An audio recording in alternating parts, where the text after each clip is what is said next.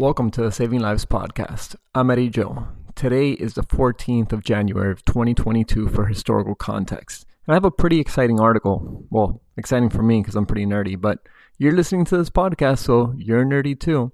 But this article was published yesterday and it's free for you to download in the Annals of Intensive Care.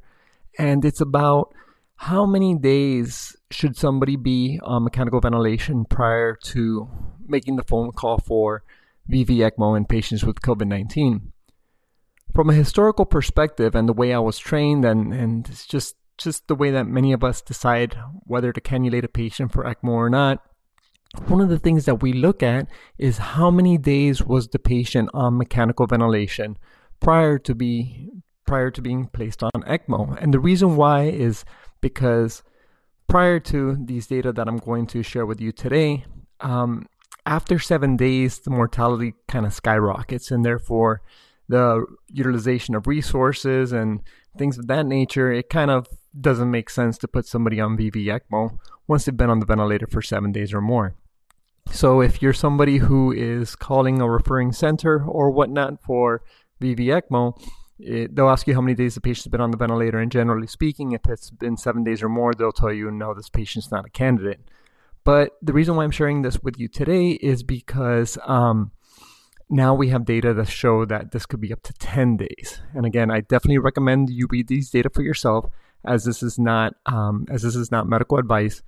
And um, obviously, since this was published yesterday, not many places are going to know about it, which is the reason why I'm trying to give you the ammunition so you can, you know, if you have to call the referral center or whatnot, you can say, hey, by the way, now we have data that you could be on mechanical ventilation for ten days, and the outcomes are still going to be, you know, not fantastic, of course, but they could be better than the one hundred percent mortality or so that we once thought. So again, this article was published yesterday in Intensive Annals of Intensive Care by Herman and all the, uh, their colleagues. So I definitely recommend you read it for yourself. But what they stated with regards to what I was mentioning of when to initiate ECMO, they state that, quote, ECMO initiation within seven days following intubation is considered optimal, as longer pre-ECMO invasive mechanical ventilation durations increase mortality in general A R D S populations, end quote. So therefore, this has been my practice during the pandemic when it comes to referring patients out. Currently, even though I did train at an ECMO center, I do not work at an ECMO facility right now. Well, it's time to kind of throw that criteria out the window. When you need mealtime inspiration, it's worth shopping Kroger, where you'll find over thirty thousand mouthwatering choices that excite your inner foodie. And no matter what tasty choice you make, you'll enjoy our everyday low prices, plus extra ways to save, like digital coupons worth over six hundred dollars each week. You can also save up to one dollar off per gallon at the pump with fuel points. More savings and more inspiring flavors make shopping Kroger worth it every time. Kroger, fresh for everyone. Fuel restrictions apply.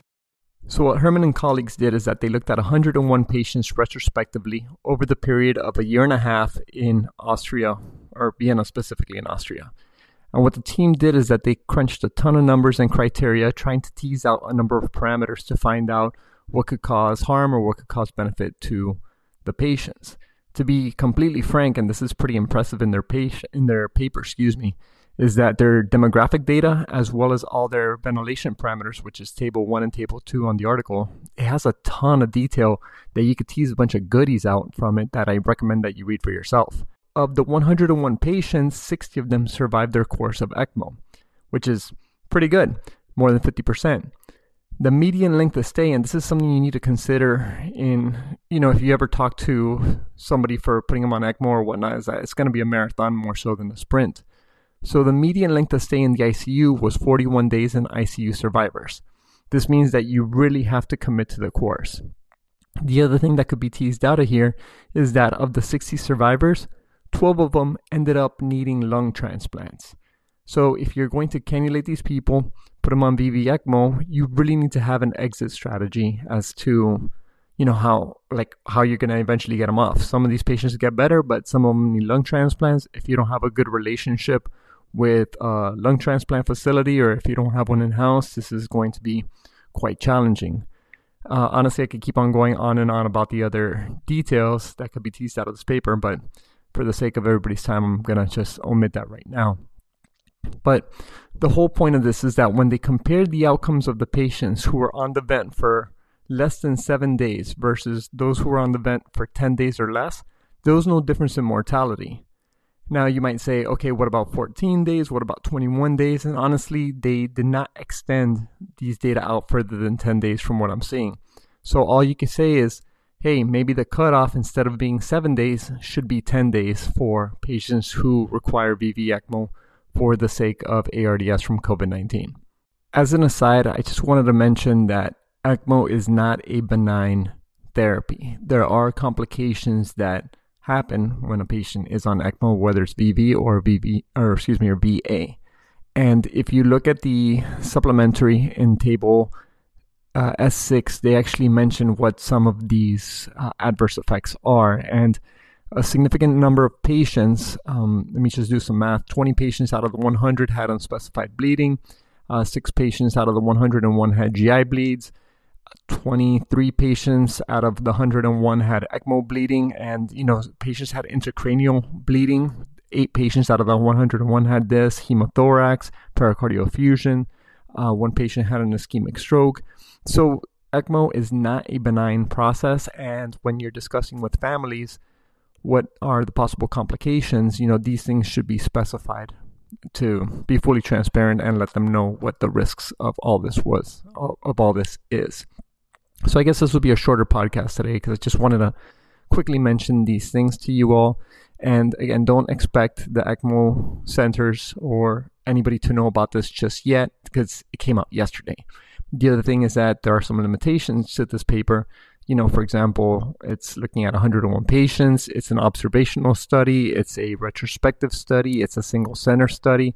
At least I think it's a single center, but I know it only took place in Austria and Vienna to be specific, so that includes some limitations to all of this. The other thing is that there are inherent limitations to ECMO in general, that there are not that many machines available, and during this pandemic, we've learned pretty quickly that there aren't enough resources to go around for everybody who actually needs ECMO, so that makes things a little bit more complicated for us all.